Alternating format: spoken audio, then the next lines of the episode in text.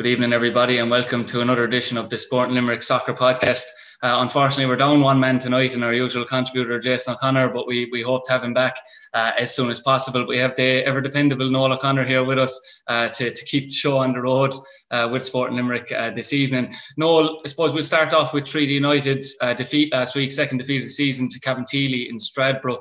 It was certainly an off night in performance for Treaty, considering the weeks that preceded it. Uh, Cabinteely were full worth for the win, really. God, they were, yeah. It was a bad night at the office um, for Treaty.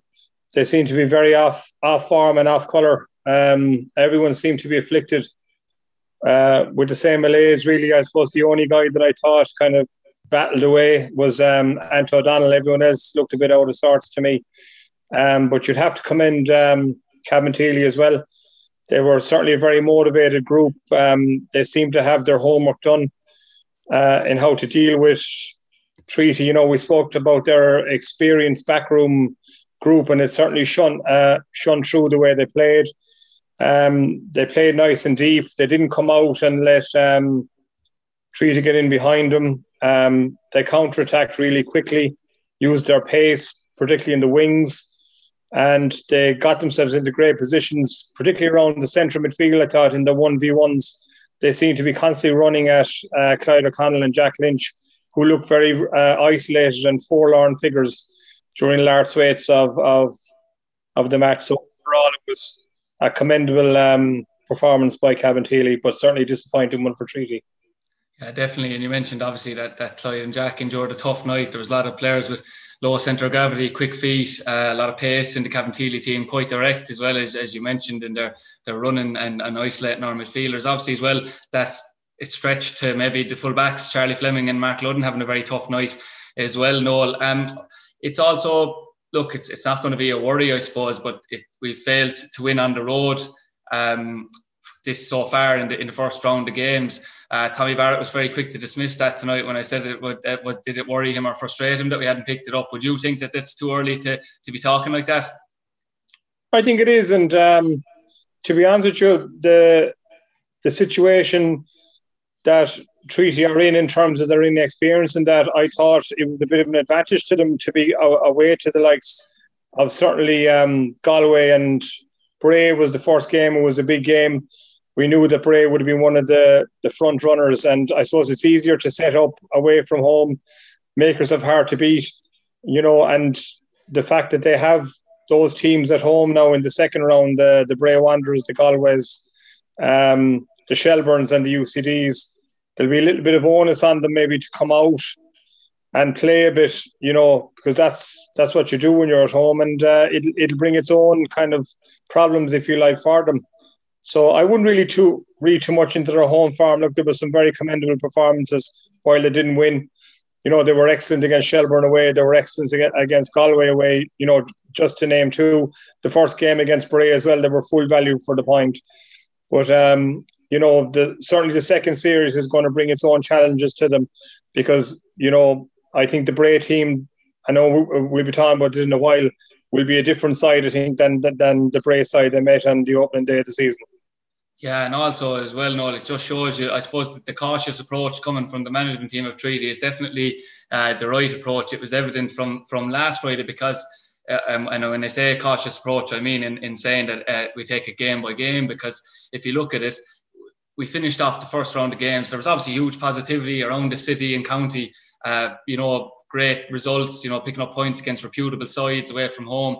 But then it's it's funny, like one bad night and one set of results going against you, like last Friday, and they found themselves joint third or fourth, and then you're gone to seventh place uh, at the end of the first round of games, which is actually I can tell by the players' reactions, even though they're pretending not to say it does frustrate them that that is the case. That's what they have to show for the on the standings.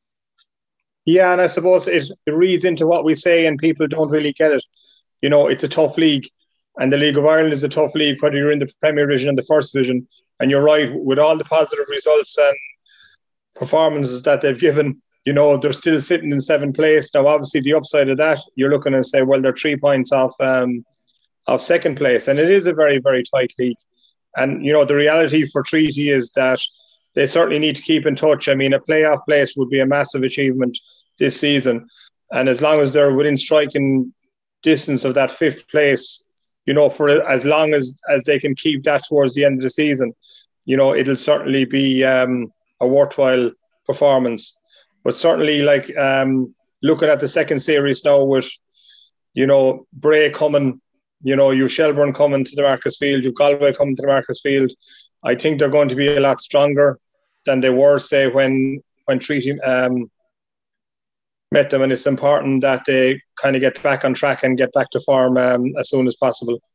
Yeah, you mentioned Bray. Obviously, Bray have hit well. Sorry, have hit the ground running hard in the last few weeks. They they took their time to get to the season or to get to the pitch of it this season. They had a lot of draws. They weren't losing many games either. That that has to be said. They had a lot of draws and they were tough to beat. They certainly are tough to beat because they're the best defence in the division with only seven goals conceded, marshalled by Aaron Barry, who was a very good player for Derry City as well. Um, and, and he's backed with a lot of experienced players around him too. No, it's going to be an exceptionally tough game, and as you said, probably a different animal from from the one we faced uh, at Carlisle grounds on the opening day. Whereas you mentioned at the time, you can catch teams on the hop on the opening day of the season. Yeah, I think so. And I suppose they've kept uh, five uh, clean sheets. they're on. Um, they're looking for their fourth win in a row. So obviously, their last four or five games, they've certainly hit form. I suppose they are hard to break down. But outside, I think um, they beat Cabinteely 3 0. They haven't scored a lot of goals either. Even in those victories, like they they really put to the pin of their collar, collar last Friday night against probably a better performing Wexford side, you know, with a new manager and, and a new player coach in, but they still managed to nick the win. Um, so I think it's going to be a really, really tough game. I see Gary Shaw still isn't 100% right. I, I saw him come on against Cobh a few weeks ago in the last 10 minutes. I see he came on for Bray um, on 55 minutes on Friday night. So he's obviously not fully fit yet, but they had um, Joe Doyle to thank for a well taken finish from close range against a very resilient uh, Wexford side last Friday night. Yeah, definitely. And I suppose in the opening game of the season, one thing that was noted was that you had Conor Clifford that dropped very deep for possession a lot of times, Noel, and was kind of looking to spray the balls to either the fullbacks uh, or the wingers. But in a tight ground like the, the Carlisle grounds, a lot of those balls were then overhit. It didn't really suit where you were playing. Uh, Tommy mentioned it tonight when I was speaking to him that he thinks the Markets Field will suit Bray more. I certainly do think so as well. Obviously, the surface is very good for a football playing team, but it's also very wide as well, and they can expose uh, those spaces too if, if they're allowed to. Yeah, I think you're right. And in Brandon Kavanagh, they have a guy as well who's in the final third of the pitch who's capable of doing that, and he seems to be coming into a bit of form as well. And I suppose what will worry Tommy, what certainly would worry me, particularly on the Cabinteely game last week, was the torrid time that the two full backs had as well. I know we mentioned uh, Clyde and Jack having their own difficulties, but um, Charlie Fleming, he seems to be struggling um, a little bit. Certainly, he hasn't come back um, to, to real form since his suspension, and particularly in the last 10 or 15 minutes of games, he seems to really struggle in, in, in terms of his fitness. He hasn't seemed to got to the pitch. But most worrying of all, I thought, was the torrid time that Mark Ludden got. Um, we hadn't seen that really all season. He'd been so consistent and so comfortable there. He didn't seem to be ever under much pressure. But um, you know, you you do feel that other clubs will look at, um, say, the success that Cabinteely had um, last week, and certainly one of them will be to go in, go into one v ones um, against Treaty. And I'd, I'd in the the Cabinteely fullbacks. I thought they did a, a real good job on the Treaty widemen as well, particularly um, Zach O'Neill, a right back. Now, we do know that Matt Keane is more of a central midfielder, but certainly he's a right footed player playing on the left. And Zach O'Neill certainly showed him inside a lot and made him play the ball backwards and sideways, which showed that they obviously had their homework done there. Yeah, certainly. And, and that kind of brings me to my next point, Noel. Um, Ed McCarthy and Matt are very workman-like players out on the wide. I know Jason O'Connor flagged this at the very start that both of those players are maybe their number 10s or central midfielders, respectively, uh, playing out the wing, trying to do a job. And they have done that very well uh, for the first uh, few games of the season, uh, especially in the defensive sense. Uh, you know, sitting in and, and, helping the rest of their team and working hard. But do you think, you know, obviously you've Joel Coustrain, who's been lively when he's come off the bench twice, has been directing his running. Uh, Dean George showed glimpses of it. You'd almost be desperate to see almost both of those players in, in those positions without being too expansive, I suppose, in, in the next few weeks, if that was possible at all. Yeah, certainly, particularly Dean George. I thought he was really good in that position. uh, on the left hand side against UCD, certainly for an hour, and it was his first game. And um, just you know, we were hoping to see him again there. And uh, I don't think you have to be that expensive on on both sides of the pitch, but you certainly need to be on one side. And if you did have the likes of uh, Dean George there, you know, in that expensive role, you're thinking on the other side of the pitch, you know, can you just be solid and workman like, if you like, and get even if you're looking for deliveries, can the fullback create those deliveries even if he's overlapping the the wide player who isn't a natural wide player, if, if you like. But something I think that they need to work on if they are going to have those two players playing again, is they certainly need to tuck in and give their two centre midfielders a dig out, particularly when their central attacks coming down the middle, because there was no sign of them when you know Jack and and Clyde were kind of exposed and guys were running at them and going beyond them, taking on the two centre halves. So plenty of food for thought, I think, for the treaty manager and backroom staff this week. That they certainly have a um, a body of work to do. I thought uh, Coustrain did quite well again, and I do think, from what I've seen of him, certainly this year, that he probably has a bit more to offer in the middle. Um, I know, in fairness to Sean McSweeney, is is is very good there as well. And the experiment of playing him up front, even though it was only for ten or fifteen minutes last week, didn't uh, didn't seem to create anything worthwhile. But um, there's still a maybe a body of thought, maybe that uh, Coustrain, his best work for Treaty in the future may come from playing in, in a central role as opposed to a wide role. I suppose we got an insight into that in the, in the fact that Tommy did bring him on in that area or, or shift him into that area later in the game in an attempt to create something. Uh, obviously, Noel, when we played Bray at the very start of the season, it was literally ultra defensive stuff. Uh, try and get out of there with a point, build confidence, build momentum. I think many people will probably considering the, the home farm treaty have shown, many people will probably be expecting a, a different approach in terms of a slightly more adventurous uh, approach this Friday night at Markets Field. But that also carries its dangers, as, as Tommy will be well aware. It absolutely does. Um, and this is, you know, what, what we said earlier on. You know, obviously, you know, the away trip is is something else, but you're kind of going there with a siege mentality. It's a bit harder to create that when you're at home. There is a bit of an onus on the home team always to, to come out and play and go on the front foot and try and get up, you know, to try and get ahead in the game. Now, I, like from from the performance last week, you would be thinking that, you know, you're saying that it's just an off night that people will be very determined to to erase last week, you know, individually and as a group and that they'll be very well motivated this week and they'll they'll really go for broke as such, which is something that you certainly like to see. So um, there's obviously a few question marks since last week, and you would think that you know within that player group they're talking amongst themselves and say, look, last week was you know was unacceptable, and we can't we can't replicate that performance again this week. So you would be hoping to see a very much different and resurgent uh, treaty performance this this weekend. Yeah, and Kieran Hanlon looks like he has officially shaken off the groin injury. The, the Treaty backroom team are expecting him to line out uh, on Friday night. There is massive concerns. It looks like Clyde O'Connell and Sean McSweeney may miss out, uh, particularly Clyde O'Connell. There's a, a severe doubt over him, Noel. In saying that, you know, there's players there on the substitutes bench and likes of Ed O'Dwyer even coming back into that that'll be desperate to play. Uh, it's certainly not all negative when, when you lose players is because some of those players will be itching to get a goal because they haven't really had a massive amount of opportunity uh, considering how well the team has done in the first weeks of the season. Yeah, I agree. Like, and look, there's probably a case maybe if Dean George is fit to bring Matt Keane into the middle. Uh, Colin McNamara, I think, is you know he's certainly done well. Um, you know, I think he played an hour, or, or sorry, did well for an hour. Was it against UCD a few weeks ago? Um, I wouldn't, I wouldn't be too bothered if you like starting him. I don't think there's, you know, there's a case for putting guys on the pitch that are injured. I think Clyde obviously was struggling early on in the game, and he's the kind of player. Then, if he is struggling, then you know there is a danger that he'll pick up another yellow card or maybe a red card because he'd been trying to lunge at people, you know, when he's in trouble in that.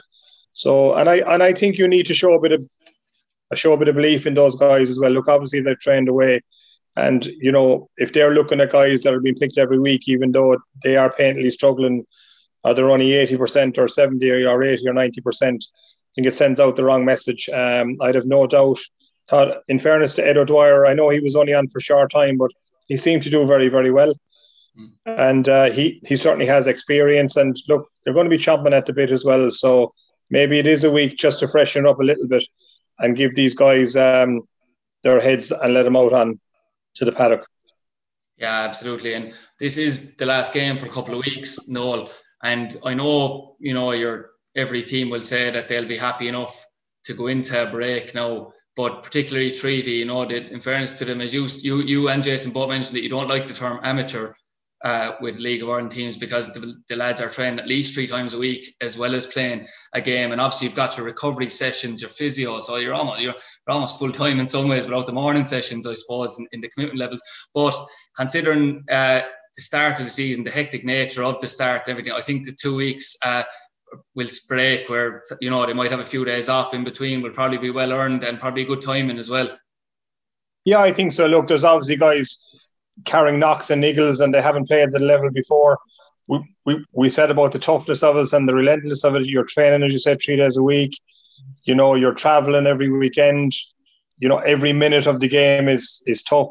You have to be added mentally and physically. Guys do pick up knocks, and uh, I'm sure there's more than Clyde and Sean McSweeney carrying a few knocks. And it's it's vital that if they can to get a positive result this this weekend because the one great thing about a break is if, if you win, you you know you have that good feeling for a couple of weeks before the next the next game, and if you don't win, or you know you're carrying that disappointment around with you until the next game. But um, they'll just have a few days to uh, to recover. I think it's vital that they don't switch off totally. Um, there's obviously guys that need to work on their fitness as well, you know, in that break, and it's very important that they use that that break wisely and don't think that you know, oh, we have a week off, so let's let's go on holidays because yeah, there ain't any holidays when you're playing in this division. Yeah, it's too. It's certainly too early to be thinking like that after just a third of the season gone, um, and and long one one to continue. Uh, I know Jason isn't here to battle with Noel, but I'm going to push you anyway for a prediction for uh, Treaty United and Bray on, on Friday night. A score prediction, please. Right, but before that said that, I just want to quash any rumours that Jason's actually suspended for tonight. Um, he, he, he, hasn't received any suspensions, and no, he no, certainly no. was available. No, no, he he was. Uh, what would we say? He's uh he's he he kept that for on the field. He's not suspended off the field anyway. so I suppose look and probably a little bit of my heart ruling my head here, but I'm I'm going to go for a draw, a one-all draw. Um, while Bray haven't really conceded a lot of goals. They haven't scored a huge amount either. And I think that Treaty will be smarting from last week. And in fairness to them, up to last week, their performances have been pretty uh, good. You know, they go from good to very good. And hopefully they'll they'll bounce back this week with a good performance and a and a, a really important point, which will stand them in good stead going into the break. Yeah, I certainly hope hope you're right, Noel. I'm just looking here. I forgot that obviously normally I do one game each, but you're going to be getting all four of the other games and a grilling on them anyway uh, this evening. I suppose we'll start off with uh, Shelbourne and Galway. That was obviously the first game ended in a, a nil-all draw. Shelbourne came out of there with a, a great result out of Eamonn Deacy's Park, considering had a, man sent off, Glenn McCauley, early in the first game. Uh, Galway are going there now. Shells are high flying. Uh, you know, have great players come off the bench. Galway, even though they won last week against Wexford, they were very close to nil all draw, although Wexford had a bounce with, with Ian Ryan going in maybe. Um, you know, where do you see this going? This is is probably a bit of a pressure game for Galway because, you know, if you were to predict it, you'd probably think about a Shells win. You would think about a Shells win, and it was actually Galway and Cork last uh, last weekend with Galway getting a late equaliser below one Turner's cross um, after being down to 10 men. So, again, a real real positive result for them and just showing that resilience while they're not firing on all cylinders, they're still hanging in there. And you know, we're, we're kind of waiting for them to to hit farm. It still hasn't happened. Like Bray, you know, we were waiting for them to hit farm, and now they've they've they've they've, they've three wins on the bounce. But uh, I'd actually go for a, a win for Shelbourne. I just think there's more goals in that Shelbourne group, and they seem to be on great form. Particularly, I mean, a fantastic win for them last week against UCD and they'll be really on on a high this week. And I just feel that they might have too much goal threat uh, for Galway, and I'd I go for a Shelbourne win there. Yeah, and then to move on to, to Cobh hosting Cork, uh, obviously Cork won the, the first game between these sides. It Turner's Cross 2-1. Now Cobh had great chances on the night and should probably have got at least a draw going on the chances uh, created. And um, the season has ended up being quite poor the start of it to Cork, although they got a re- recently good result against UCD uh, as well, and obviously beating Wexford. Um, it's it's it's a funny one, uh, Noel, in that you know if Cork win, that really kind of almost condemns Cobh to a season where you're battling it out in the bottom three or four, and obviously then it'll have other teams will have worries about well, well Cork could hit form, you know, being a full time side. That's always the worry in the back of the minds that likes a treaty is that Cork will hit form at some stage. Yeah, I suppose one of the worrying things for Treaty is, you know, when they look behind them, one of the teams behind them is Cork. Mm. And I suppose we will be surprised if, if that's how it ends up at the end of the season that and it'll be a great season for Treaty, certainly if, if they can finish ahead of uh, a Cork on the table. I think Farm, and I, I said it before, and having been involved with Cork a while back, Farm goes totally out the window in a in a Cork Cobh game, whether it is a Munster Senior Cup or a, or a League Cup, or now the fact that they're meeting in the league. But um, I think, in fairness to Cobh, they've probably been a bit in a, bit unlucky in in games. Uh, I know they went to goal up against Athlone last week and ended up losing two one you know, they were beaten by Galway at home, but they were down to ten men, and there was and there was three penalties in it.